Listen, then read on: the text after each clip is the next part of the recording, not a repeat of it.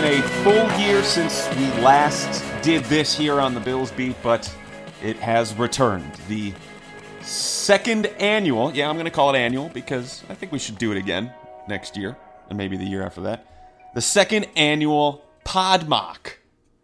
Yes, it is exactly as ridiculous as it sounds. We will be mock drafting uh, the the first round this year. Not the entire first round because while it was fun for us, I'm going to go out on a limb and guess that the percentage of people that listen from pick one through pick 32 probably dwindle down to in the 20% range. So this year we're going to go all the way through the Bills pick at ninth overall. Then we're gonna we, we'll do the top 15 just because I think in the top 15 those uh, those teams are interesting in terms of trading up and and things that could happen along those lines. But this year it will be uh, Matthew Fairburn and I. Tyler Dunn is on vacation. Boo him. He backed out. He was too afraid. What a guy. Yeah. Uh, the no, I'm just pod kidding. mock was too intense for him last year, and he was too afraid to step back into the kitchen. So here we are, just the two of us, the the survivors of the first pod mock. Yep. We uh, we tried to get another third, but he was also out of town. Will not bring up his name because he might make a uh, a debut uh, in the in the coming months here. So or maybe he'll make a debut Thursday night. Who's to say? Yeah. Wow.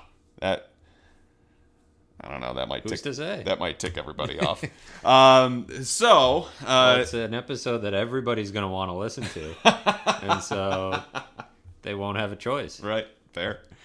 Uh, all right. So here's how it goes. Um, Matthew and I each have a handful of teams. Matthew has eight teams in total. I have seven teams in total, and uh, we'll go from one through fifteen. Uh, just to be transparent, here's who has each pick. I have the top pick with the Arizona Cardinals. Then Matthew Fairburn has the second pick with the San Francisco 49ers. Then I have the Jets at three. And Fairburn has Oakland and Tampa Bay at four and five, respectively. Then I have the Giants at six. Fairburn, you know, rightfully so, has the Jaguars at seven. Then I have both the Lions and the Bills at eight and nine. Last year you had the Bills, I believe. So it's good to vary it up every once in a while. Um, then Matthew Fairburn has Denver at 10, as well as Cincinnati at 11. Green Bay, I have at 12. Matthew has uh, Miami at 13. I have the Falcons at 14, and then it rounds out with Washington at 15, which Fairburn has. So, shall we get started? The second annual Pod Mock. And it all starts with the Arizona Cardinals, who are one of the, I don't know, it's perhaps backing their way into an innovative theory because they switched up their head coach and they're not really uh, they're not really all the way on board with Josh Rosen. So basically, this pick comes down to either trading down, which I wouldn't necessarily think that uh, I wouldn't necessarily rule out that maybe the Raiders might want to make a swing up the board. Maybe all of this was just for them to to move up to get a quarterback, but I don't know. It it it kind of feels to me like there has been some undercurrent over the last week or so to try and cast some doubt on this pick, which usually means that the guy we all think is going to go top number 1 overall is going to go number one overall. So not always though. Last year it was what around Monday or Tuesday of draft yeah. week that it was Baker. like, hey, Baker Mayfield might be the number one True. pick, and it was like, yeah, yeah, right, Adam Schefter. We, but I think about this pick all the way back to uh, we might have even talked about this on the podcast.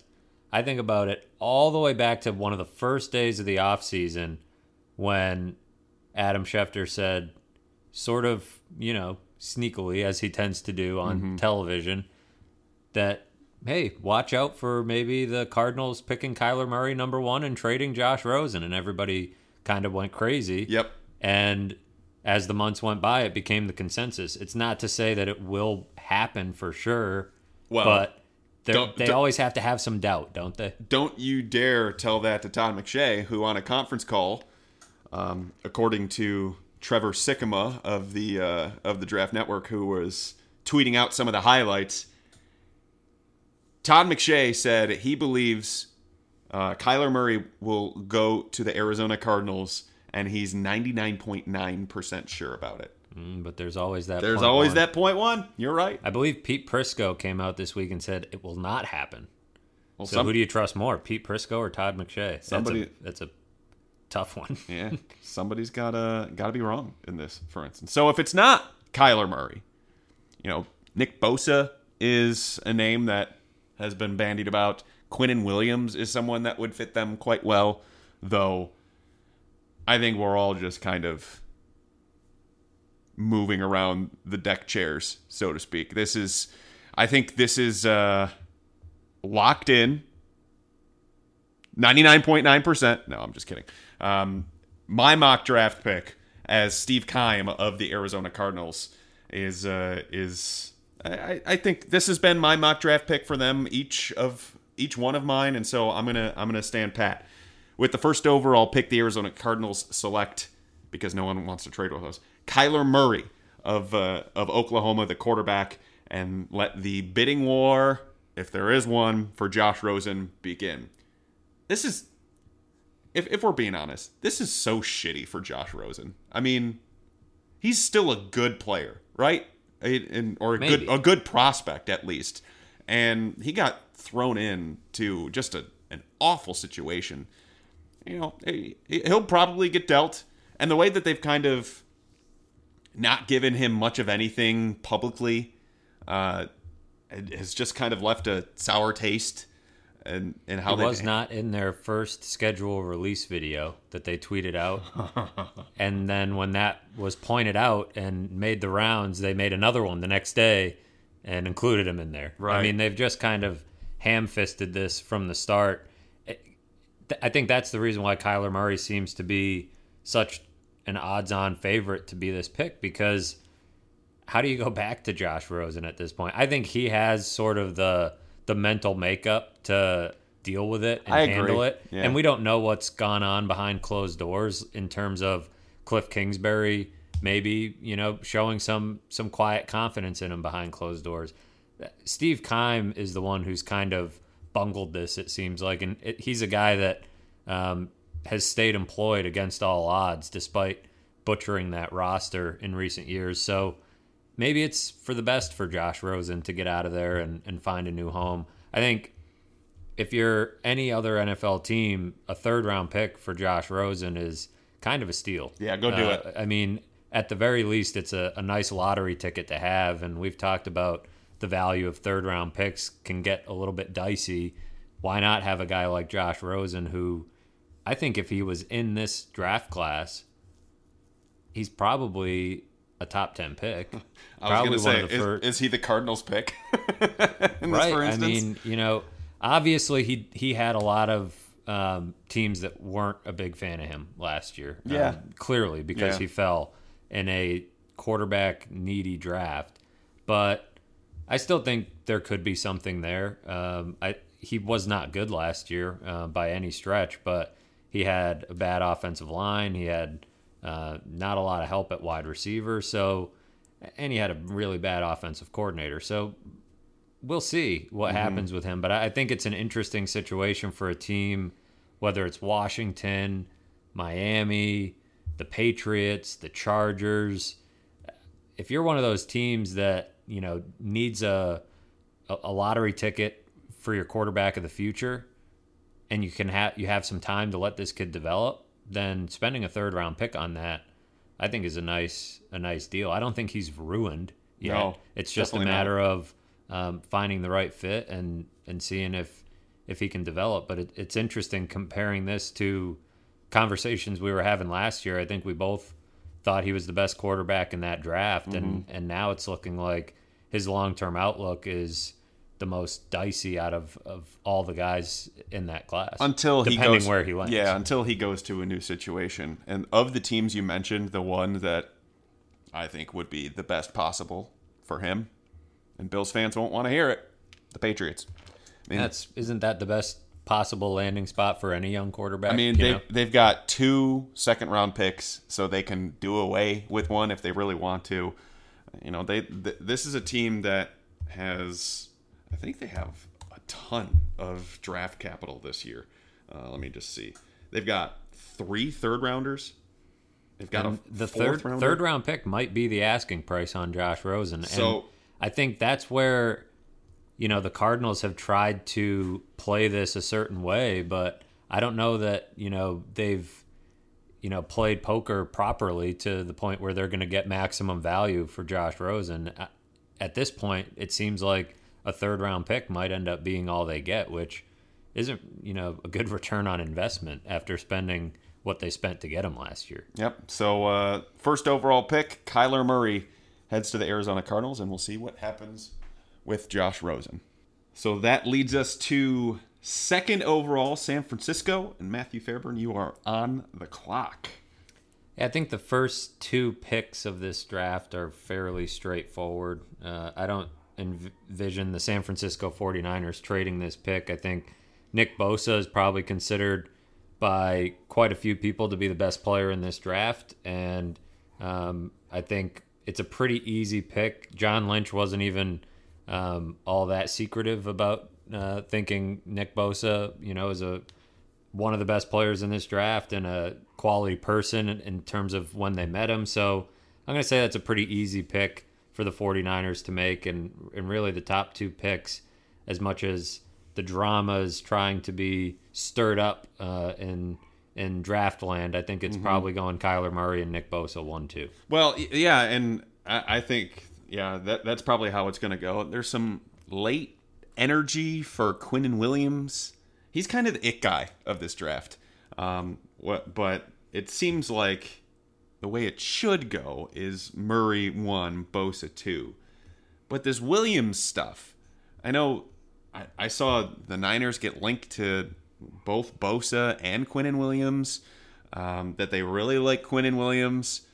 Williams is probably a better fit for their defense than Bosa, but at that point, Bosa, how can you ignore the talent that he is? I think what is what is uh, happening with a lot of these teams in the top five is that they're just trying to stir up deals however they can to get a ransom. And I don't know that they're going to be successful, but that's probably the reason why uh, we have uh, why we have uh, Quinnen Williams and um, Ed Oliver making some major waves uh, as we get closer to the actual draft, which leads us to the pick that the Jets are trying to have define the rest of the draft. And that they have the third overall selection. And when you have the Jets who need an edge rusher, but don't seem to be particularly enthralled with Josh Allen, uh, the pass rusher out of Kentucky. Um, and then you have, let's see, Quinnen Williams there, Ed Oliver there, but it feels like they've taken a defensive lineman, an interior defensive lineman, all, so many years in a row. Even though they haven't, it just feels that way. Like Leonard Williams, Sheldon Richardson, Muhammad Wilkerson, like all three of the, that. That's kind of their identity of what of what they do in the actual NFL draft, and uh, that that's why it's very intriguing to see what they do. Now, they haven't been shy about the fact that they are trying to get someone to trade up in into third overall, but when you look at that draft value chart, if that's how you assess trades, which uh, most of the league does, they, they, they make some exceptions here and there, but most of the league does it. To get up to three, it is next to impossible from, let's say, let's just take where the Bills are, for, for instance. You're going to have to give up next year's first round pick to do it, basically. And that is going to be a non starter for a lot of teams. So that really limits the pool of teams that would be willing to go do it. And then there's the secondary matter of who would actually trade up to that spot for a non quarterback to give up all of those assets or that precious of an asset to move up to get a defensive lineman or a pass rusher. That's why it's to me it's very interesting over the last week or so there has been all of this Ed Oliver buzz for the Jets, right? I mean, that I think the first person I, I saw having the Jets take Oliver was Daniel Jeremiah of NFL.com. And at the first first time I saw that, I'm like, wait, what?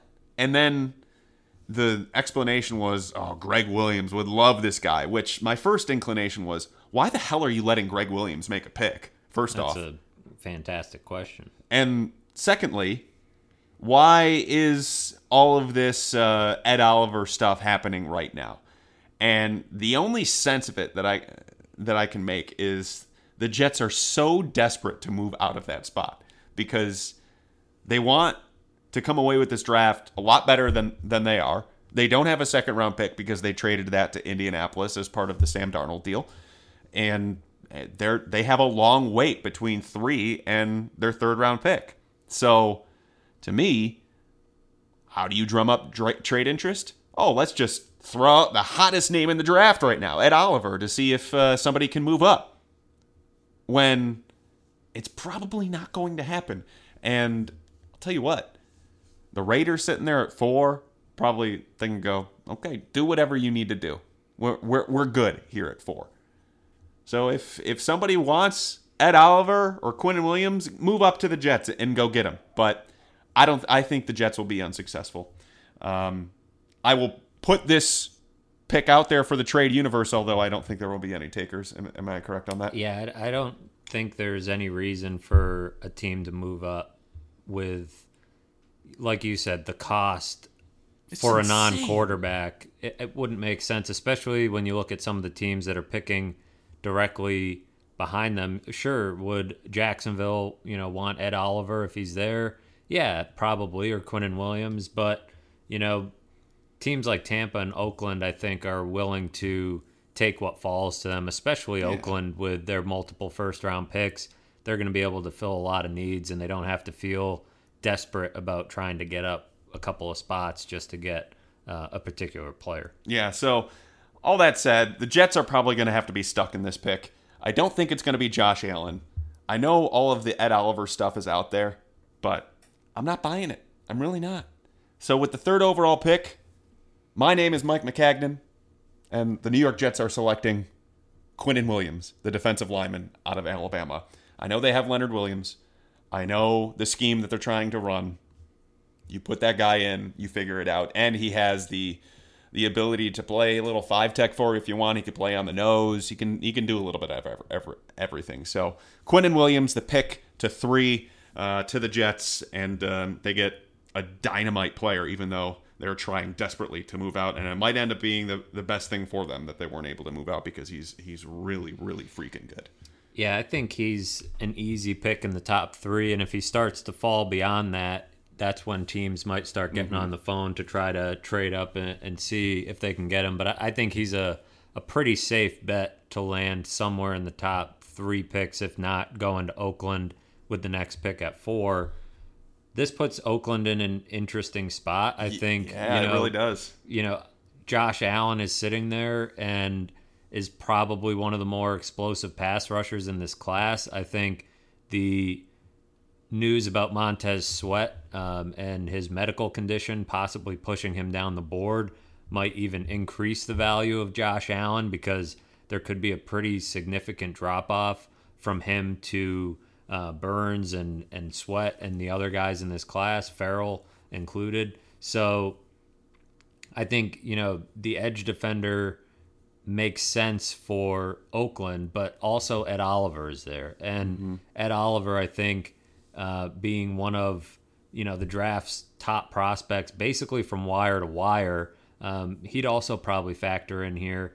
I think I'm going to go with Josh Allen uh, simply because of you know the positional value at defensive end. I, I, think is something that they were lacking after they traded Khalil Mack last year. So finding another um, guy that can fit in there makes the most sense for them. But I, I think Ed Oliver is definitely in the conversation and has sort of worked his way back into the top five after, for some reason, you know, becoming, you know, a guy that people were having falling down the board at some point in the process. I think he's also uh, very much in the mix for the Raiders, but I'll go with Josh Allen, the defensive end from Kentucky. Yeah, and the report from Ian Rapoport yesterday about how it could be somewhat of a surprise pick. It kind of makes you raise your eyebrows a little bit. Like Devin White of LSU, the linebacker, would be would be an interesting one there.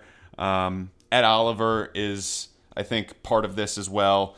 Uh, you know, then you always have to ask: Have they been just hiding the fact that they're going to take a quarterback this entire time? Because you know they they could move on from Derek Carr if they wanted to, and maybe a guy like Drew Lock might might interest them, or Dwayne Haskins, or or somebody. It's the Raiders are such the oddball of this draft, and anytime you have Jon Gruden and a decade plus TV draft analyst running the draft, you have no clue what is going to happen at fourth overall. Drew Lock is very much Jon Gruden's cup of tea. Uh, in a lot of ways, he was uh, smitten with him at the Senior Bowl, to say the least, when they coached him. And when it comes to surprise picks, sending your scouts away mm-hmm. because you're afraid of, um, you know, stuff getting out there, quarterback could very much be that. My question with Drew Lock has it has really been are do teams feel like they need to get him in the top five? Do they feel like they need to get him in the top ten? Or because two teams that are very much going to be in the mix are going to be Oakland and the New York Giants, and they both have a second first round pick. Mm-hmm. And are are they going to try to get cute and wait until one of those picks, or package a couple of picks and move up from that second spot instead of spending their top ten pick? That's what this quarterback class is starting to look like to me in terms of Kyler Murray could go one, maybe Dwayne Haskins is a top ten pick and then Drew Lock and Daniel Jones. Teams are going to kind of jockey for position in the the mid to late first round to try to get their hands on one of those guys. I think Drew Lock could could be a top 10 pick. I just don't think the interest from the Broncos is serious enough to the point where teams are going to feel like they need to pick him in the top 10 and that's the difference between this year and last year. Yeah, the only the only counter argument to not taking your quarterback there is a if you believe so strongly in him, why wouldn't you take him with your first pick?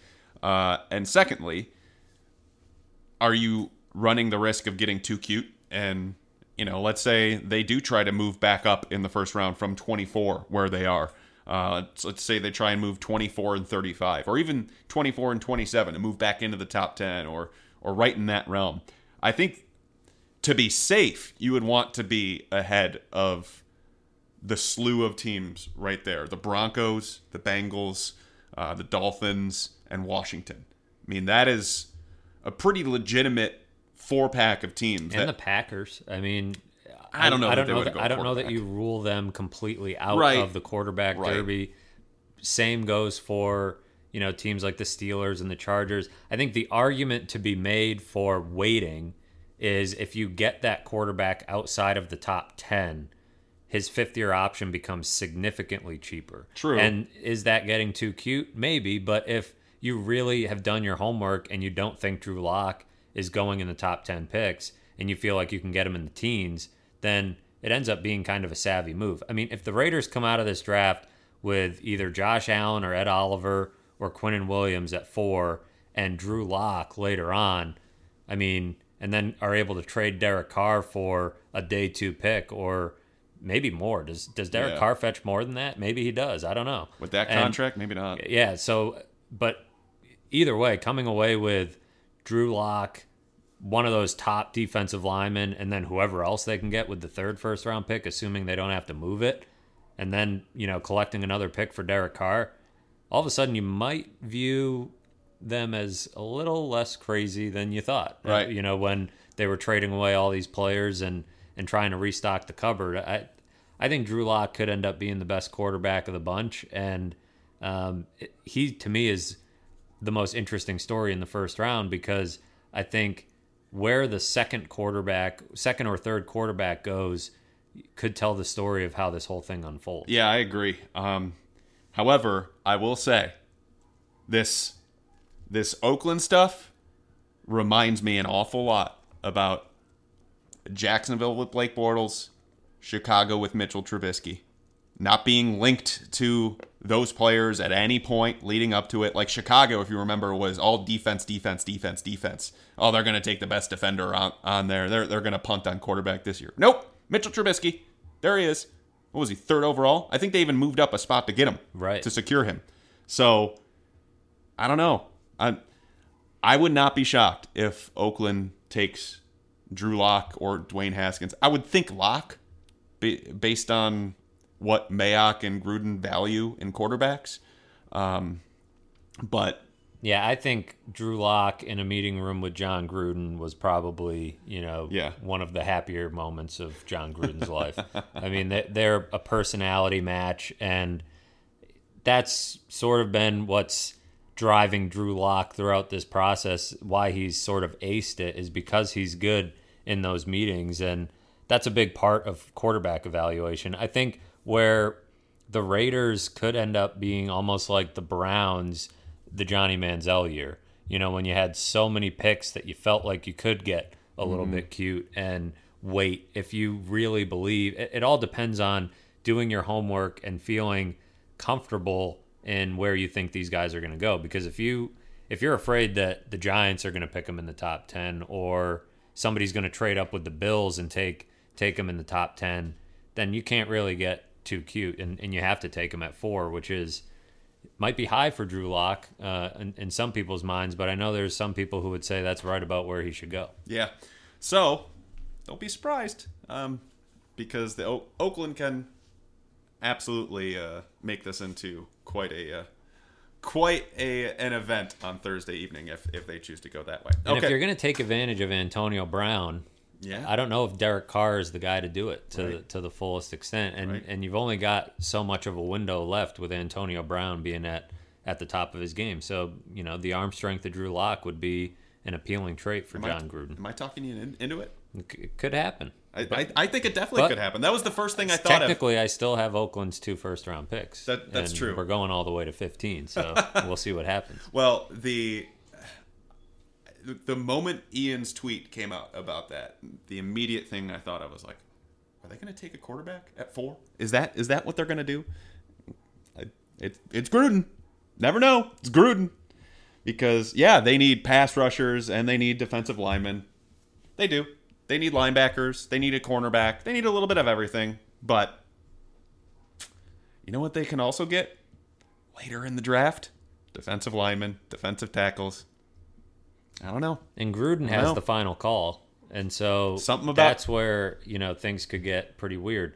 I saw a great clip of Aqib Talib getting drafted. Um, the phone call, um, NFL Films or something tweeted it out, and Gruden's on the phone, and at one point says to Aqib Talib, and I'm not sure that we can be convinced that Jon Gruden was joking. He said, "I'm going to try to talk the GM into it, but you're going to be a Tampa Bay Buccaneer," and it was like he's probably not kidding. He probably is mm-hmm. just railroading this and picking the guy that he wants and hoping that the GM's okay with it. And I think that's basically what's going to happen um, with these three first round picks. Um, yeah, it could get interesting uh, if they mm-hmm.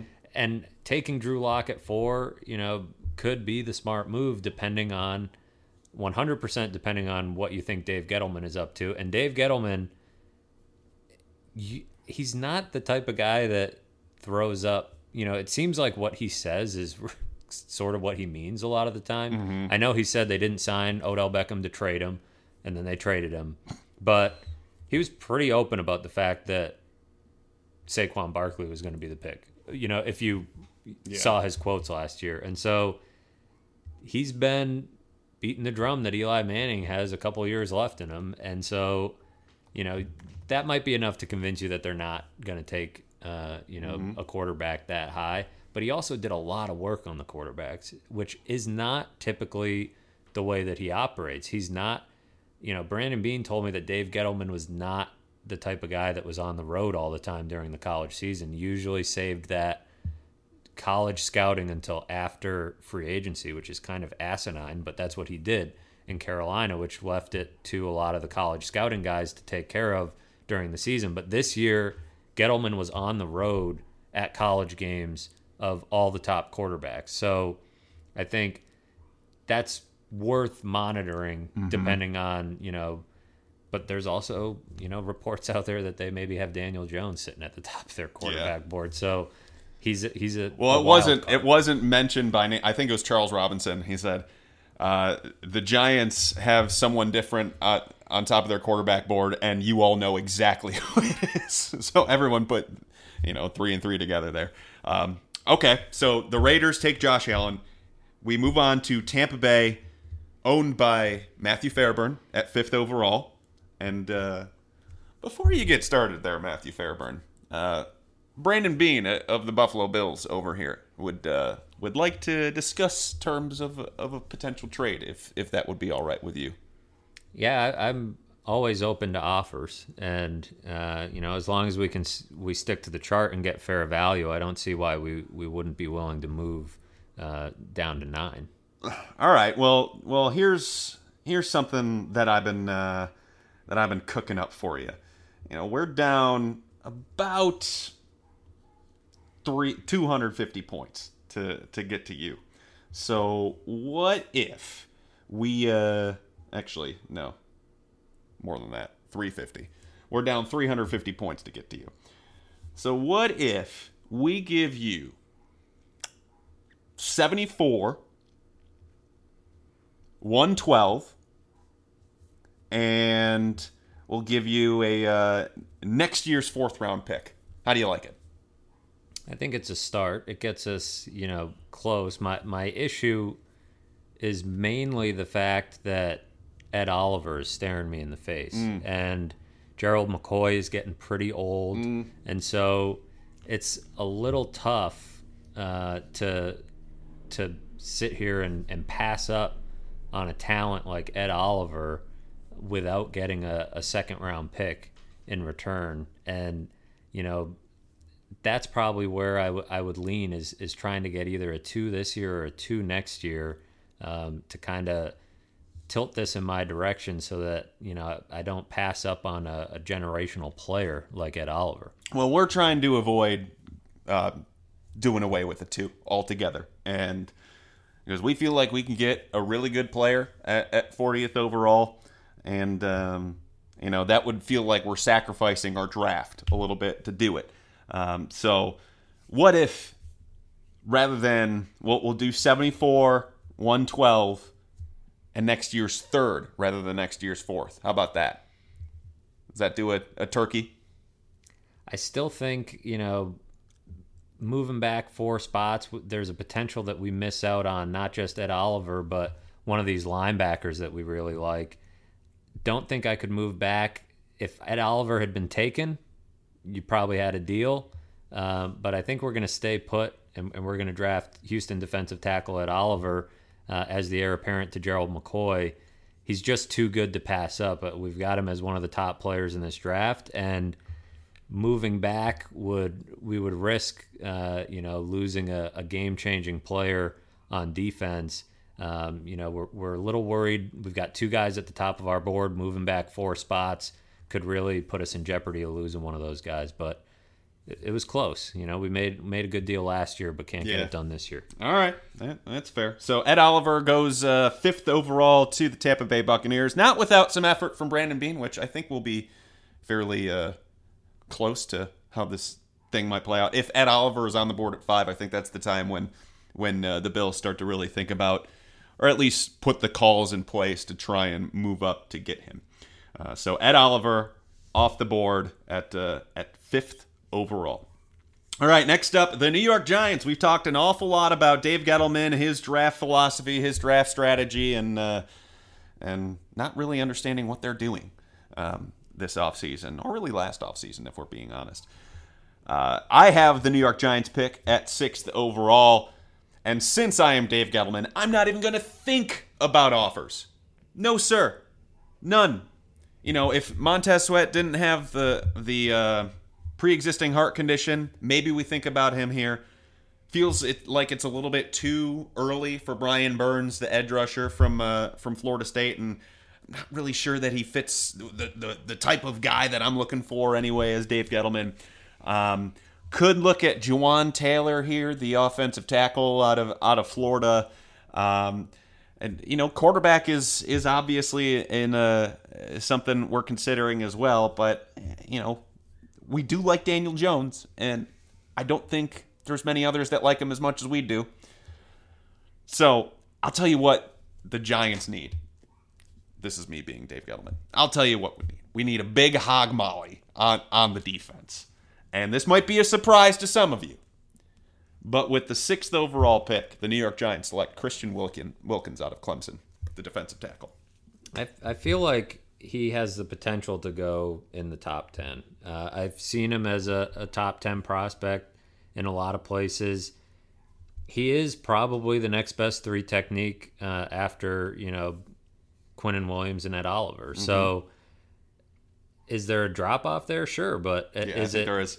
is it significant? Um, it's probably not as significant. Uh, it depends who you ask, obviously, but I think Christian Wilkins um, is going to be on on the radar for the Bills if they move back. But um, it's possible somebody grabs him in the top ten, like like Dave Gettleman. Yeah, I I think there's a few things that worked against the Giants with this pick. The first being Montez Sweat's uh, heart condition, um, Rashan Gary's shoulder.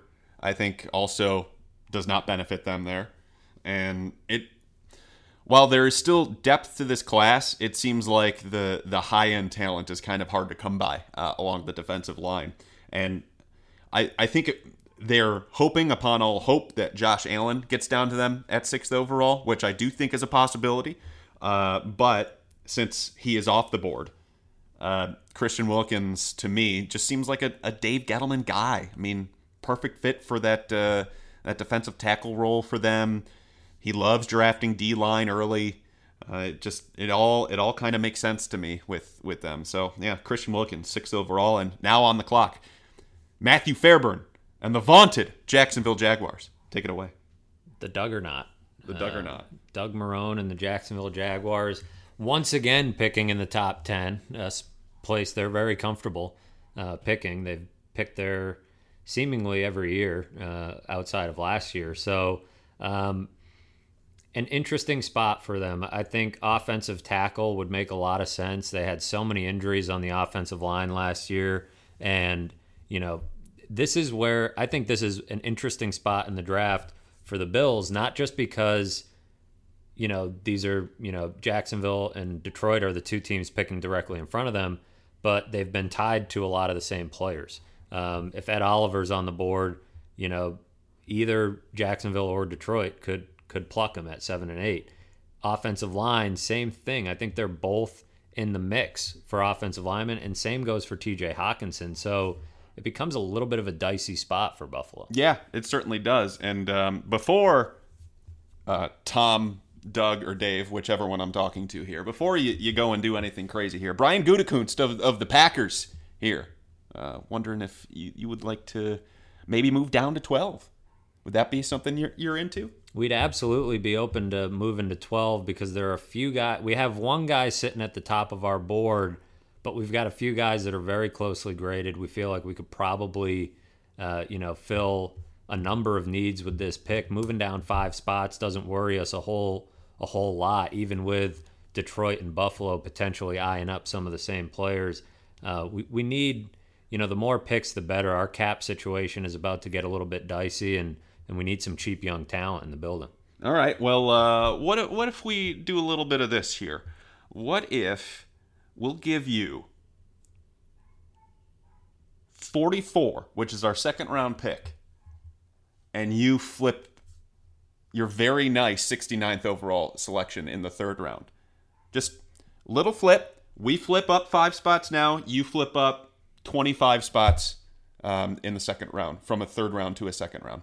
Yeah, I think that's a deal. We're looking to, you know, get as many of these picks in the top 50 as we can get. And, you know, I, I don't think there's a big drop off from 7 to 12. And so, yeah, we'll we'll move back. We'll collect some some picks and see what see what the board has in store for us at 12. And some of the uh, the thinking here behind Green Bay's uh, strategy, they have a, another first round pick, so it's not as though they're they're going to be missing out on, a, on an entire tier of player. Um, they still have their third round pick at 75, so this will give them 7, 30, 69, and 75, which I think is pretty solid for them, especially with what they're trying to do. So, and the other motivation here for the Packers is because if they don't strike, then a guy that I think they covet is going to go right next door to Detroit.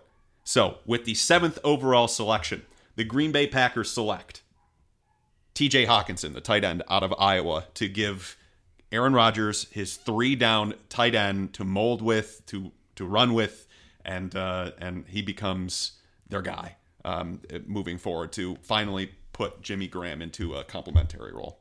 Yeah, I think Hockenson is going to be in play for every team from seven to twelve, probably. Mm-hmm. Yep. Um, I, I, mean, maybe with the exception of the Bengals, but even even they could be in the mix. Yeah, I, I, um, wouldn't rule them out at all. So I, I think it's possible that a, a, trade scenario would would present itself. I, I think that's a guy that is starting to, you know, there's a lot of arguments made about whether tight end is worth it in the top 10, but he's a complete enough player where I think somebody's going to bite the bullet and do it. Um, mm-hmm. Um, you know, Jonah Williams probably would have been the pick if I had stayed put, but, you know, we'll see. We'll see how the board falls. I don't think he'll make it to 12, but there's enough offensive tackle talent that I think moving back isn't a tremendous risk for the Jaguars. Yeah, and the Jags improved their third round pick to a second round pick. Now they have two second round picks, and they still have a third round pick because they have 90th overall. Good, 98th. There's good offensive tackle talent available in the second round as yeah, well. Yeah, for sure. Uh, especially at the top. So a calculated risk, but one I think that sets up the Jaguars for, uh, you know, adding a few talented players early in this draft. All right. So next up, we have the Detroit Lions, who are on the clock at eighth overall and that uh, that pick is owned by yours truly. Um, so Detroit could be looking at a number of things here. I mean, they they would have liked to be in the T.J. Hockenson Derby. I think. Um, one guy who does a tremendous job on the Lions beat is Dave Birkett, and I think he's written about like five or six articles about T.J. Hockenson. So there's there might be some smoke there, um, fire there, I should say. Uh, but they could also use edge rusher. So Brian Burns might be in play, linebacker, Devin White might be in play. But I also feel like this is a team that would be mighty interested in in moving down. Um, just doesn't seem like uh, it doesn't seem like they have any one need that that really stands out above above all else. So if there's there's a team out there that's looking to get up, maybe snag your quarterback ahead of uh, Denver, the de- slew of Denver, Cincinnati, uh, Miami tier. I'm all ears. Or if you're Miami or Washington, we're, here. But hey, that's uh, that's another that it would probably cost that team because there's one player out there that that quite honestly we here at the Lions didn't expect to be there. See, there's the problem I would have if I'm Miami or I'm Washington. First off, I'm not convinced that Miami's going to take a quarterback. Me neither. Because I think they might be eyeing the 2020 class, uh, and they might be going full on tank mode. Read Armando and, Salguero anything. Exactly. They want 2020 everything. And so I don't think they're serious players for a quarterback. Washington, I think, is willing to be somewhat patient in that regard as well. Are they going to jump. The, it, it depends on how seriously people think Denver and Cincinnati are looking at quarterbacks. But with two and maybe th- you know you can make an argument three good ones still on the board. Um, I think it's okay to wait mm-hmm. at least an, at least another pick because the Bills will be sitting there at nine, potentially looking to move back as well. So I think Detroit might get stuck here. Yeah, I think they would, but I, I don't know that it's necessarily a problem for them the way that our draft is is trending because with the eighth overall selection, uh, the Matt Patricias select Devin White, the linebacker out of LSU, guy that I don't think if if I had to peg the draft, I probably think he's gone in the top five, but man, again, the Raiders hold the key to everything. So if they end up going quarterback at four, then it all depends that, if Ed Oliver's there for the Bucks at five, because I feel like that could be too good for them to pass up. I might even think they they pass on Oliver for Devin White. That's the might, thing. Yeah, it it could definitely happen that way.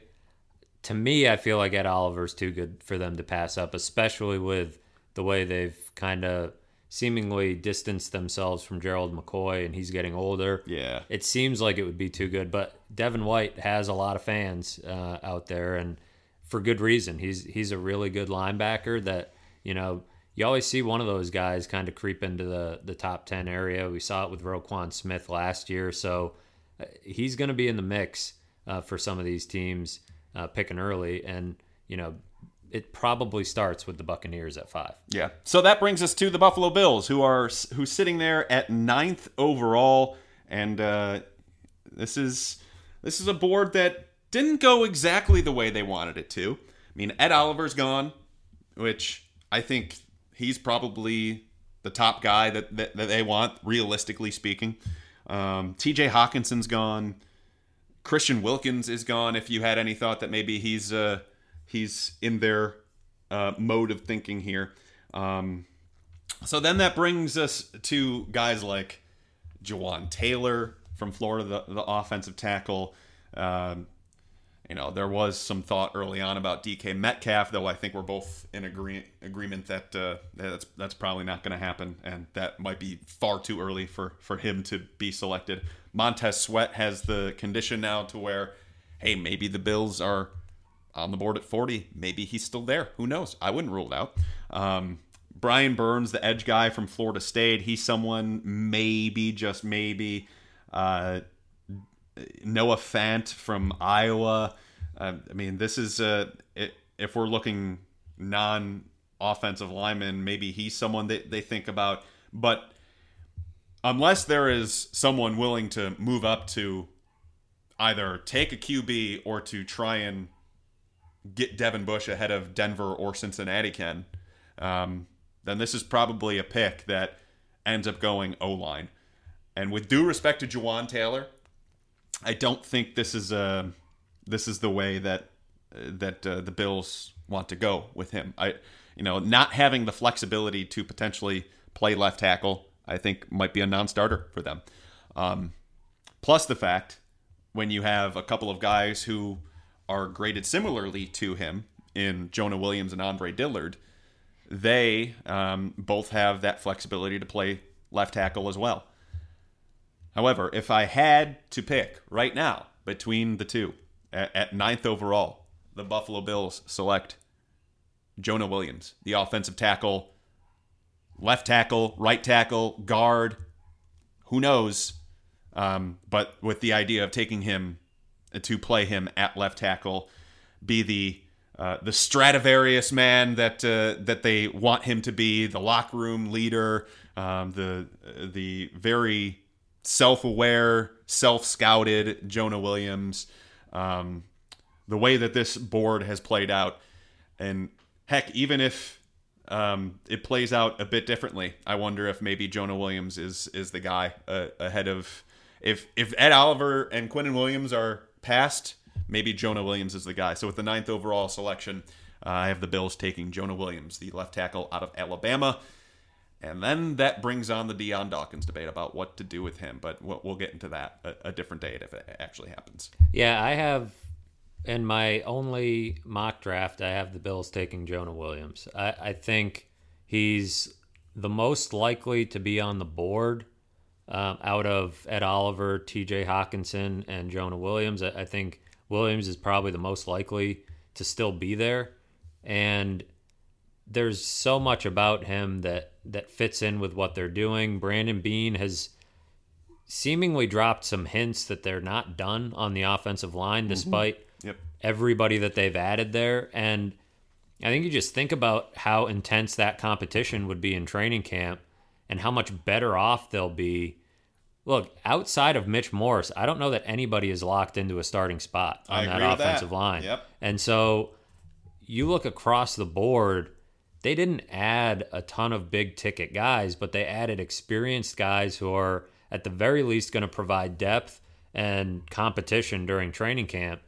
But they still don't have long term fixtures anywhere besides center. And so Jonah Williams, even in the worst case scenario where you think of him as a guard, uh, which I think he's a tackle, but you know, even in that worst case scenario, you could argue that you need you know long term stability there, and so maybe you know I've seen people say that it would be you know admitting a mistake with Dion Dawkins, but Brandon Beane didn't make that mistake. I think even pre-draft, people looked at Dion Dawkins as a guard, and so to me, you could be filling two spots if you draft Jonah Williams, put him at left tackle, move Dion Dawkins inside to guard, just create a, a crazy competition during yeah. training camp and make people earn their jobs. Whereas last year, they were practically handing starting jobs out because they were so thin. But make no mistake, if Jonah Williams is ninth overall, there is a hard lean for him being the starting left tackle. Absolutely, day. and I think he's better suited for that role than Dion Dawkins is in terms of,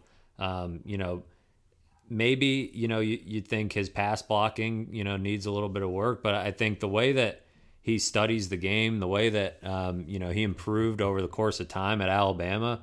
I just think he's a bit more polished, uh, even right now, than Dion Dawkins is. And so, yeah, I think it's I think that would be a pick that you got to be, you know, fairly excited about if if you're a Bills fan. I, I understand, you know, the, the, hesitation to double up when you've got Dion Dawkins, but I don't know that you bank on Dion Dawkins being your answer anymore. And maybe he's better suited at guard, and yeah. you unlock a, you know, a, a tandem on the left side of your line that that ends up serving you well for years to come. And that's not a bad situation either. If they end up taking Jonah Williams or Andre Dillard, I think the move here is to push Dion Dawkins inside. I really do because you sign Ty Nsekhe and he can be a short term bridge guy at right tackle.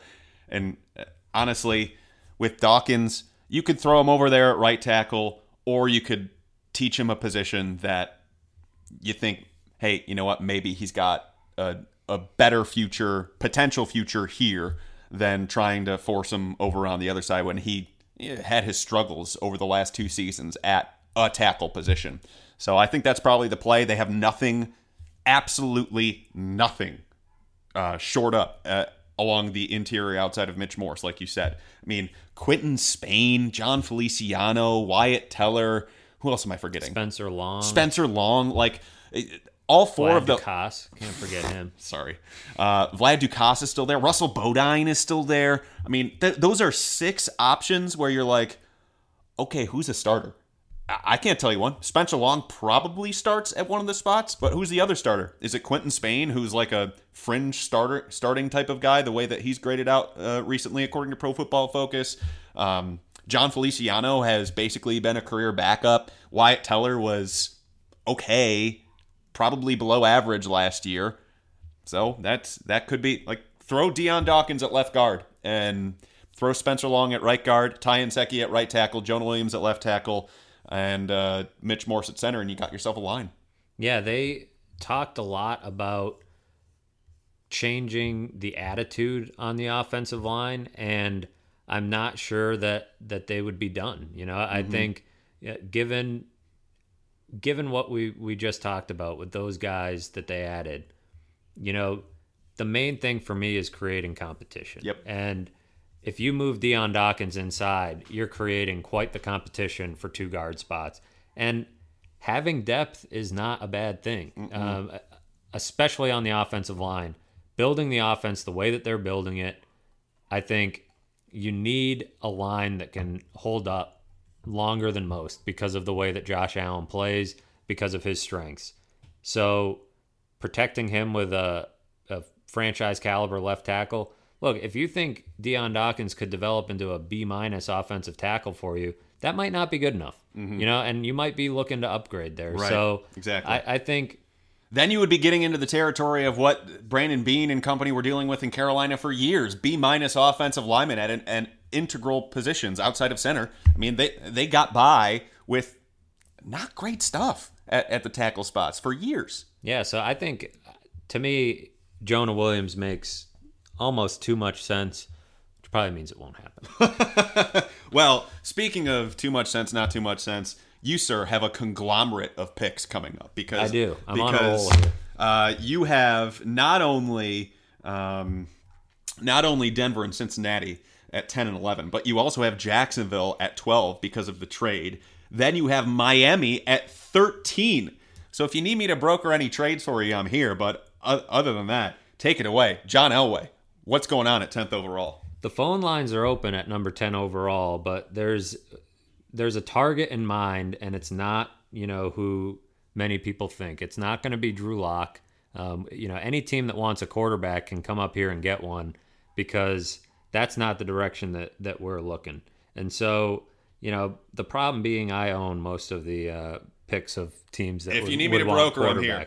However, uh, I think you know there's there's a player that that the Broncos uh, have been linked to, uh, and a guy that I think would fill a pretty big need. So I'm taking Devin Bush, uh, linebacker from Michigan. I, I, think he's gonna you know jump in and start mm-hmm. right away, and you know the quarterback talk has been been nice, but we we got Joe Flacco. All right, you know that that that's an elite top line starting quarterback. Uh, a Super Bowl winner. Uh, we're ready to chase. We're ready to chase the Lombardi here in Denver. So we're going Devin Bush. Oh wow, you you you had it up until elite level quarterback. You really did.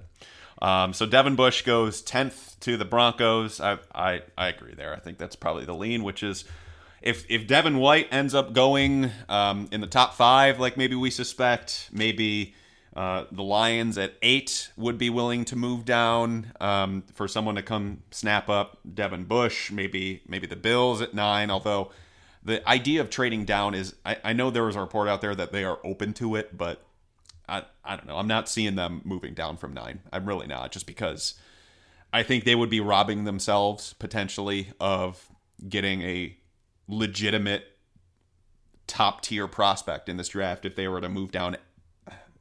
I think maybe even any further than 12. Uh, and I don't know that anyone from 10 to 12 is going to be willing to move up into that spot. So, um, yeah, I, I think uh, I think by and large, uh, I would I would expect the Bills to stay at nine. All right, 11th overall, Cincinnati. Um, a brand new uh, regime in Cincinnati with Zac Taylor running the show. Yeah, this is a tricky pick. I've seen them tied to quarterbacks a lot, and it makes sense. Um, but there's also the fact that when you've got you know, sort of a rookie head coach, and you know, is he going to have the the gall to to jump in with a rookie quarterback, or did he take this job thinking he could make something out of Andy Dalton? Um, if you think that, then whoa. then you've got quite the high opinion of yourself. but also, you're picking at 11, so um, you know he's still got two years left. Andy Dalton still has two years left on his deal. Maybe you think that you can hold off uh, on that guy, and you know so that's why at this value, I think Brian Burns, the edge rusher from Florida State, makes a lot of sense. Uh, I it makes sense for the Bengals to pick a quarterback, but we've seen teams hesitate to pull the trigger at that position. And the Bengals strike me as one of those teams that's going to be a little trigger shy to get rid of a guy like Andy Dalton, who, while is he's probably not a long term franchise quarterback, he's just he's just maybe good enough to convince you that he is. And a rookie quarter, a rookie head coach might just want to get in there and win some games. These are not your father's or brother's Marvin Lewis Bengals anymore. However, that's the, that's the only counterpoint to that. But but yeah, Burns for them, and Burns also represents something else too. I think here, um, he represents the last edge rusher before the fall. I mean, Sweat probably would have been if if not for the the heart condition and also the Michigan State stuff, which has been creeping up the last week or so. Although I don't want to give too much credence to that, just because there's probably a reason that's creeping up in the last week or so to to uh, you know shed some bad light on him. Though he did elect to turn down his previously accepted invitation to be at the draft, so that's probably a pretty good indication of what's going to happen on draft day. Um, yeah, and then you have Rashan Gary, who's got the shoulder stuff uh, Clelin Ferrell, who's probably a late round guy. It's just it's just a drop off from Burns, and that's if you want to get a premier pass rusher, that's the spot. Which is why that's what I was talking about with the Bills. Like if you're moving down from from nine, you better you you don't want to be moving too far. You're not going to be trading down with Miami. There's no way Miami's moving up um, for for any. Well, I guess there is a way. There's always a way, but why? What motivation does Miami have to move up to ninth overall this year? Um, and then, then once you get into the realm of like Atlanta at 14, Washington at 15, Carolina at 16. It gets dicey because if you move down too far, somebody else can jump up to get maybe an offensive lineman you had your eyes on. Like let's say they move down from nine and they think to themselves, all right, well, we'll just snap up Andre Dillard at, at uh, 14 or 15. Call it a day. Get get an extra pick out of it. You know, Carolina needs an offensive lineman like crazy. Minnesota, Houston, and those teams are all motivated to get something in place right now. So that's why I'm thinking nine. Eh, probably not going to happen. Okay, 12. Uh, Jacksonville Jaguars, they are at the spot because they dealt with the Green Bay Packers. Green Bay moved up to seven to, to select TJ Hockenson. They gave up 44th overall. They got back 69th overall from Jacksonville. So, Duggernaut, Tom, Dave, you're on the you're on the clock. Yeah, we missed out on Jonah Williams, but it worked out because the other two offensive tackles are still on the board that that make a lot of sense. We're going to go with Jawaan Taylor, the the local kid out of Florida. Mm-hmm. Um, he's nasty in the running game, and everybody knows that that Tom Coughlin likes to to build things with the running game, and so I think he can jump in and, and help us right away. Um, you know, in that department, and works out that we we moved up uh, into the second round and still get the guy that we might have taken at number seven anyways. And uh, yeah, Jawaan, I think truth be told, I think he fits the Jags really, really well. Um, and I think he'll slot right in and, and be their starting right tackle from here on forward. And I think they still want to give Cam Robinson some run at left tackle. Maybe not sold, uh, trying to move on from him too quickly. But yeah, I think I think that's a solid pick for them. And I wouldn't even rule them out of taking him at seven. Um, so uh, that's that's good, as the kids would say, value there. All right, thirteen. Um, Matthew Fairburn again Miami. This is the last of your conglomeration. Although, I've got a phone call for you, and it's not from somebody that I have. It's from the LA Chargers. wanting to know, hey, Miami, want to talk turkey? We absolutely do. And without showing our hand, we're, we're a little bit desperate to do so, to be honest with you. I mean, you know, we're, we're really trying to move out of this pick, collect more picks um, probably going to cost you a, a, future one to move up that far potentially. We'll, we'll see what you're what you're offering here. Well, as the Dolphins, who are who would you be looking at here? That's really none of your business, uh, and a little offended that you would even ask that. And so, all right, I'm gonna I'm gonna put you on hold. I'm no longer the Chargers. I'm now just the person pushing along the conversation. Who would you be thinking about here if you're the Dolphins? It's you know you're probably in the Clelin Ferrell uh, conversation no. at this point, right? I mean, there's Montez Sweat, you know, maybe Andre Dillard. Um, you know, it's really kind of a you know maybe Rashan Gary, DK Metcalf. It's into it still a, feels too early for all of those guys. It's into a very muddied area Except of the draft. Uh, I think you know Dillard is probably the best guy on the board, and you know maybe that's what what they would be doing, but man, it's it's not a good spot to be, especially because we all uh, seem to be in agreement that they're probably not taking a quarterback. I mean, Drew Lock wouldn't be a bad pick. I just don't think that the situation you would be putting him in would be ideal. So that's where you know they're open to open to moving down for a team that wants to get up ahead of Washington mm-hmm. or Giants ahead of you know right now you know I've got it on good authority that Jon Gruden and Mike Mayock are are working the phones with Thomas Dimitroff and company uh, you know seeing if well then seeing if you know maybe they can get up and he- ahead of Washington so this is good this is a good spot for some some activity to to occur okay well how about this um, we here at the Chargers we really want to move up to 13 we'll give you our our uh, 28th overall selection to do it, which is uh, uh, that that'll get you there.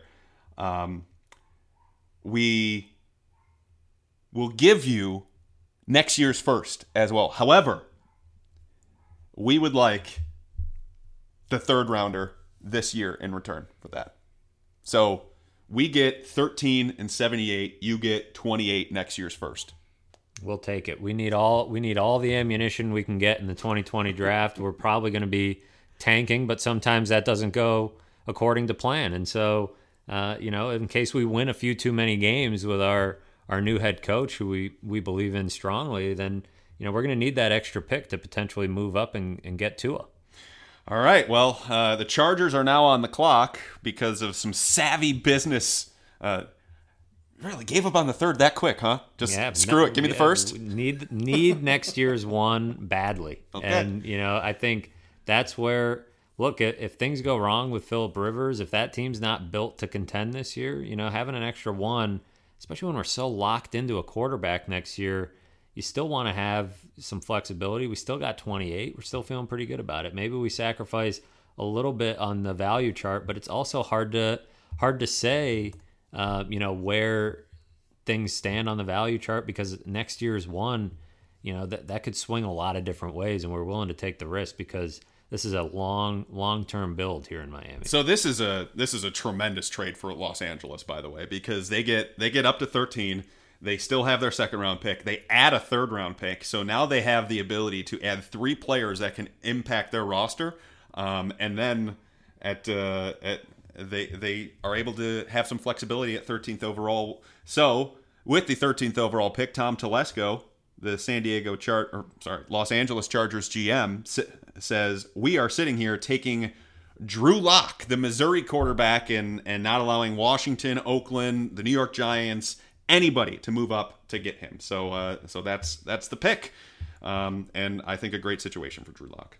Yeah, I think that is basically perfect for the Chargers, perfect for Drew Lock, and you know I I think it's also the Dolphins are going to be somewhat desperate to get down, mm-hmm. and so getting an extra one is is a good way to do it, and you know they can probably get a similar player to what they would be looking at anyways mm-hmm. uh, late in the first round. So um, overall, I think it's a win win win win for Drew Lock, win for the Chargers, and a win for the Dolphins who are looking very long term, I think, mm-hmm. uh, in their build. All right, next up, the Atlanta Falcons at 14th overall. I have them. Um, and uh, yeah, we here, we're open for business. I mean, Daniel Jones sitting there, Dwayne Haskins sitting there. If anybody's looking to move on up, then then we're here. Um, anybody? I think the Houston Texans would probably get on the horn at some point with Andre Dillard still sitting on the board. I think they would too. Same thing with Carolina. I think same thing with Minnesota. Um, but yeah, it, the the whole emphasis would be to move ahead to get ahead of Carolina. So, so they're not going to be necessarily in, uh, you know, a desperate need to get ahead of Washington. Mm-hmm. But Carolina is the one. Carolina sitting there, and Washington, you know, maybe not willing to move because you know they're they're fearful of uh, missing out on a quarterback. Uh, the question is, what what exactly is it going to cost to get up to number fourteen? Are you talking about Houston? Yeah. Okay, Houston. Uh, it'll cost you. It'll cost you. Let's see. In order to get up there to take your left tackle to to uh, protect the guy that you have invested your entire future in. It's going to cost you 23. It's going to cost you 54. And it's going to cost you 86 to go do it. One, two, three. Move on up. See, the chart I'm looking at says that that's far too rich. That's you know you're getting a little. Well, little, make a counteroffer. A little here, greedy. If you take the if you take the third round pick off the table, and you know we can we can maybe throw in let's see what picks does houston have beyond that? They've got they've got a fifth. I, I, think a fifth is a much a much more fair offer than a three because really 23 and either 54 or 55 should be enough to get it done but we need it we need to tackle badly so we'll throw in the fifth how about how about we do this how about you give us 23 54 and then give us 2020's fourth round pick. That that we can we can deal with because let's face it, if uh, if we don't protect Deshaun Watson, he might not live until 2020. So uh, we really need to make this happen, and so we're we're gonna make that deal. All right. So the Houston Texans are on the clock, and I think we all know where this is going. Yeah, they select Andre Dillard. Uh, good value, I think, at that point. Uh, if he falls a little bit somebody's going to move up to get him because there are a lot of offensive line needy teams, and there's not, uh, you know, in that range, uh, teams that maybe would uh, that would pick him. So I, I think you know. Um, moving up to get him before the Panthers is probably the way to go. Mm-hmm. All right, and that brings up 15th overall Washington on the clock, and you have them to close out uh, this version of the pod mock. So what do what does Washington do with that 15th overall selection? Washington is such a weird team in this draft. I think you know you're probably looking at um, you know flirting with a with a trade if you're Washington, um, but it all depends on how confident they are in what they have at quarterback. You know, are they going to take a guy like Daniel Jones or Dwayne Haskins, or do they feel pretty good about what they have uh, going at that spot? Case Keenum. Would you well, you? I'm not Jay Gruden, and Jay Gruden has a, an odd opinion of what he has on his roster. Um, I suppose, yeah. Can they get by with Case Keenum? Probably not. But um, you know, will they um, make it happen anyways?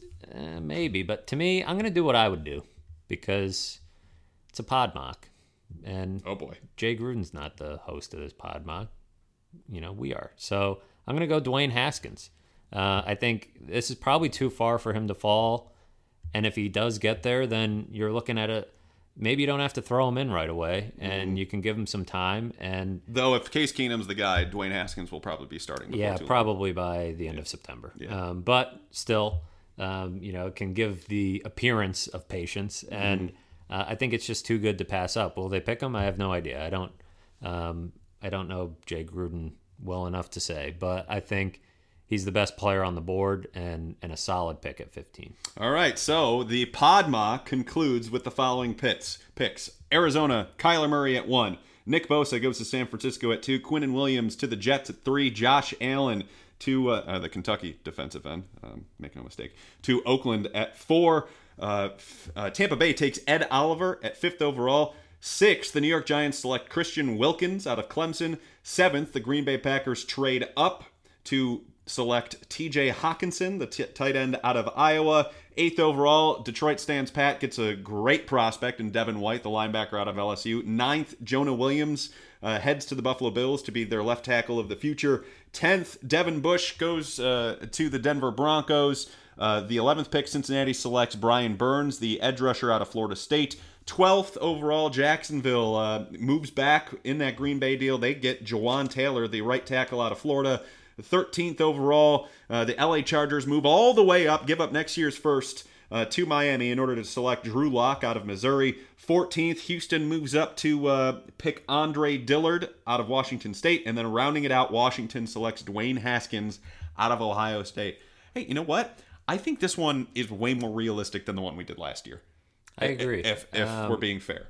Yeah, we didn't get too crazy. It's probably because we didn't have that jabroni tied down in here screwing yeah, that's things probably up. Right. You know, we've got two level-headed, uh, reasonable people, and you know that that helps make for a more realistic, more realistic draft. I think we discussed it a little bit, but but what's the you know what are the other options? I guess for the Bills, yeah. if it's not Jonah Williams that's what people are really here for. Yeah, and I agree. Um, you know, we've we've mocked mocked away. We've mocked till we drop here, but you know, I think there is a scenario where Ed Oliver, T.J. Hockenson, and Jonah Williams are all gone. Mm-hmm. I think we're in agreement that those are probably their three, you know, the three strongest candidates potentially. I would um, I would probably put Dillard and Hockenson on the same plane. I don't know what they would do in that instance if uh, you know, at ninth overall, if it was say uh, Oliver and and Jonah Williams were gone, if it's Hockenson versus Dillard, I'm I'm still not sure. I think it's Hockenson. I, I, think it's Hockenson in that. I, that's scenario. the way I lean as well. Yeah. But I, I think they've been so bad at tight end for so long, and they've done so much to surround Josh Allen with talent that um, you just think they would continue that that effort with Hockenson. But there's there's also the the reason why I flip flop with that the the argument of the depth of the tight end class in also say the, the, third and fourth round it, it's pretty strong um, as opposed to offensive line which effectively falls off a cliff on right. guys like Drew Sample um, yeah. and you know guys that you know Jace Sternberger yep. Um, Dawson Knox Dawson Knox they've they've kicked the tires on a lot of those guys. Noah Fant as well. Trevon um, Wesco. I'm sure they've done some work on Irv Smith. I know they saw him play live yeah. twice, three times. I think Brandon Beane saw him twice and Joe Schoen saw him. So, I mean, that's another really strong uh, candidate. It's, I think it's going to shape up to be an okay draft for the Bills in terms of how value meets need.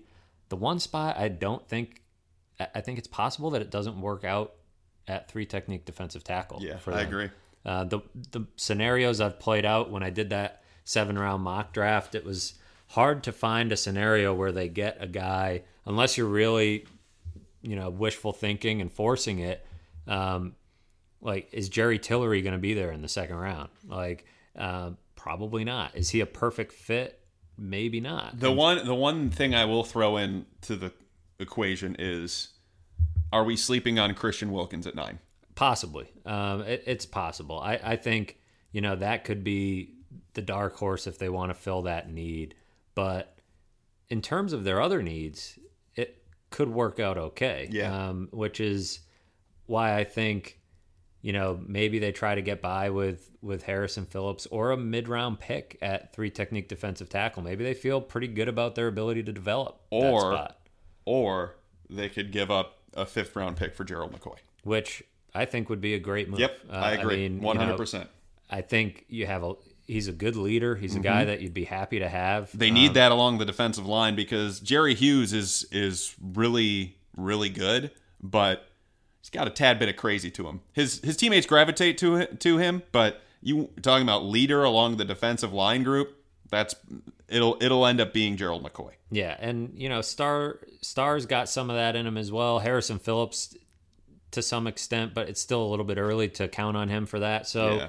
I think getting Gerald McCoy for a fourth or a fifth is a solid move, especially when you have mm-hmm. as much capital in that that range. You don't need all of those picks this year. They're not all going to make the roster. And who's to say that you can't, you know, maybe dangle a LeSean McCoy as well, um, right. and, and, recoup some of that value, especially after signing TJ Yeldon. So it's going to be a busy weekend, and if it doesn't work out at you know three technique in the first round, it doesn't seem like it's going to work out in the second or third either. No. Just like the way that you look at the class, the way it shapes up. I gave them Daniel Wise, the guy from Kansas. Um, but that's a dart throw in the yeah, fourth round at right, that position. Right. So I think offensive tackle, you know, there's some guys that you can get in the second round that you're happy with. Um, but but you don't know if they're going to amount to anything. Like the the tier that we're talking about here are, are Dalton Risner, Kaleb uh, McGary, Kaleb McGary, Greg Little, Tytus Howard. You know what all four of those guys have in common? They all play right tackle and and, and I, they don't give you that flexibility to the other side. And Ty Nsekhe could play left tackle, but they seem to think he's a right tackle. Right. So it's it's funny. We'll get a, a really strong idea. Actions always speak louder than words. So we'll see how they feel about you know a whole host of guys this weekend. If they feel like they really need a wide receiver. Um, you know, we're going to find that out. Um, I think 40 is the sweet spot for that. And I do. 40 is the sweet spot for a lot of things, which is why I've kind of come full circle and thought look, I get the idea that you want your elite blue chip prospects. I don't know if one's going to be there at nine, and if if not, um, they should do everything they can to get back and get into a range where maybe. Oh, you're talking about moving up from forty. I'm talking about moving back from oh, nine. Okay. Um, if if you can, and get yourself two, maybe three picks. Uh, you know, more picks in the top 100, as I've said, but m- more so than that, get yourself into an appropriate range if you miss out on you know these guys that are viewed as blue chip guys on the top of your board. I guess it all depends on what you view to be worth it in order to do that. Because I don't think a third round is worth. I don't think. So, I don't think so. If either. you're getting a second round pick, then sure, maybe. But uh, I don't know that I'm doing it for a three. And if you if you move back legitimately into the you know let's say 16 through 32 range, if you move there, then you're not you're missing out on that tier of prospect that you would have been getting if you were to stand pat. And odds are you're not going to move down from nine to you know, 12 or nine to 14. Um, for, I mean, you're not going to get a second round pick out of that. So at that point, is it worth it to you to not just sit there and take your guy? So that's why I don't know. I, I get what you're saying.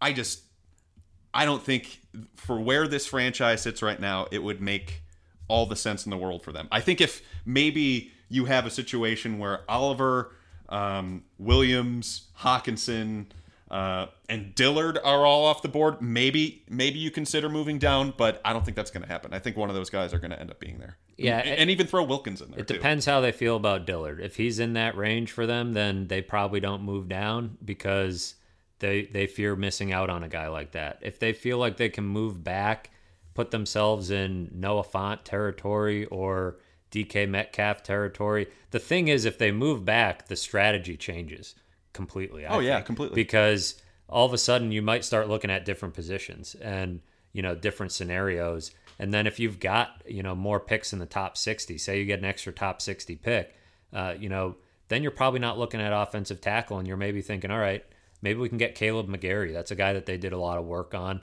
Um, Brandon Beane was at his pro day, and you know they put him through a workout. So I think you know that's a, a, a guy that you know you feel okay um, if we move back, you know, that's a spot that, you know, maybe we think we can get him, get a wide receiver, get a tight end, and now we've filled three offensive needs. But again, that's why I still think you're putting yourself in a weird spot in terms of filling what I think is their main need at three technique defensive yeah. tackle, unless they really think they can get by with Harrison Phillips at that spot. I just don't know I don't that think, they've ever thought that. I think about him. Yeah, I think he in their minds he's a one tech, and if all else fails, they're gonna find somebody in the secondary trade market to or sign somebody because people are going to get released as well uh, as soon as the draft is done. So I I don't think they're they're that um, they feel that much pressure to fill the three tech.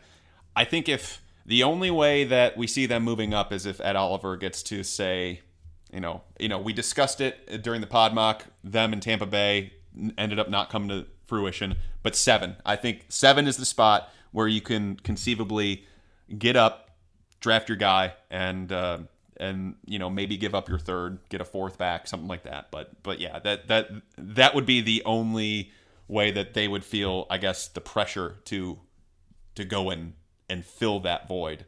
Other than that, I mean, like I said, Gerald McCoy, you can go trade for him. Tampa Bay wants to release him potentially down the stretch. Or maybe you play it that way and wait for him to get released. But if you wait for him to get released, then there you run the risk of him signing elsewhere. So I don't know. I I think he would be a tremendous fit for this roster. I really do. I know some people say he's taken a step back. I have not watched him. Me neither. Uh, I don't think I've watched a Buccaneers game in the last two years. Um, you know what he is though? Did the Bills play the Buccaneers a couple years ago? So yeah, I guess I did watch one Buccaneers. You know game. what he is? He's better than Jordan Phillips. Yes, and I I would trade for him tomorrow. I would trade for him right now uh, if it was a fifth round pick because.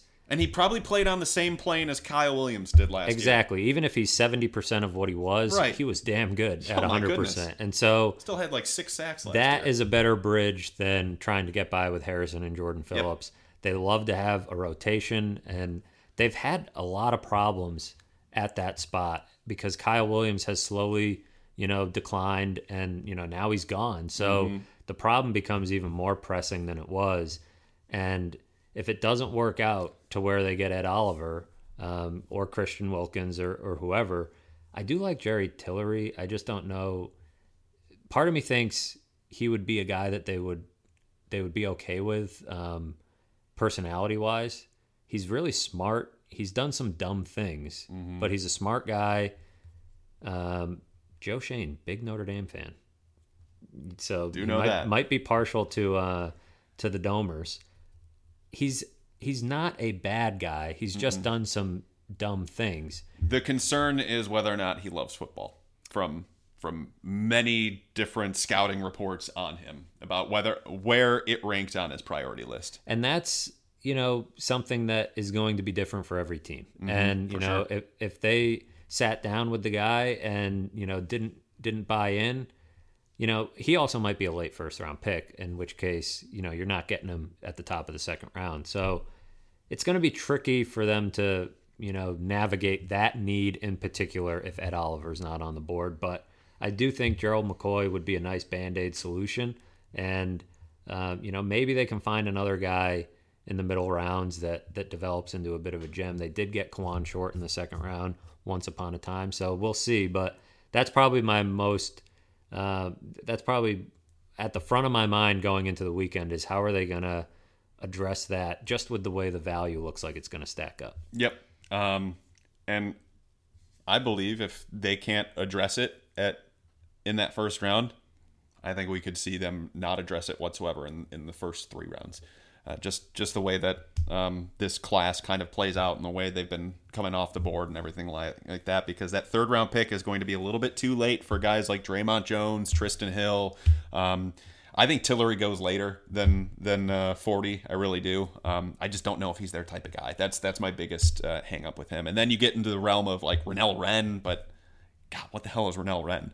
Um, so, I think he's a day three pick. Yeah, from, probably early day three guy. Sure. And so yeah, it's going to be a tricky need to address for mm-hmm. them, and it's one that it's not not an easy one to address by any means, but like we mentioned, you know, there's trade options. There's guys that could get released. There's um, there's always the the fact that they think they can develop these mm-hmm. guys as well. So we'll see. But if Ed Oliver gets to seven, watch out, Bills fans, because I think the Bills would do everything in their power to move up to get him. Yeah, I think Ed Oliver is the one that you know makes the most sense because you're able to check off that big need.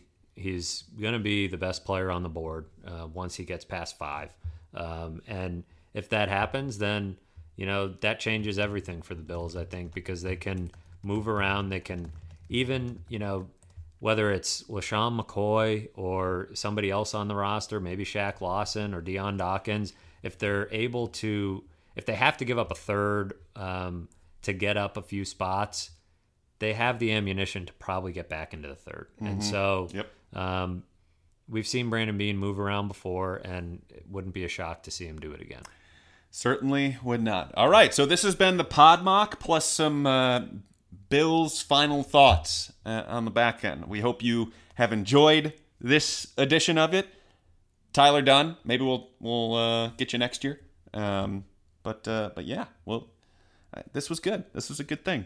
Um, so the next thing coming up, the NFL Draft starts on Thursday. Um, your schedule with us, we will record um, the uh, our our first round podcast uh, that evening after the first round has concluded and all our work stuff is done, um, and then uh, and then yeah, that'll be the next time we speak with you. And then I think uh, we'll do it again on Friday, um, just because there will be a you would think a couple more players at least coming through uh, One Bills Drive, um, two One Bills Drive we should say, and then uh, and then maybe some uh, a big uh, wrap up summation of it n- next week sometime. All right, so that's going to do it for us for now. Uh, for Matthew Fairburn, my name is Joe Buscaglia. Thank you all for listening to the Bills Beat Podmock edition, and we will talk to you after the first round concludes on Thursday. Talk to you then. See ya.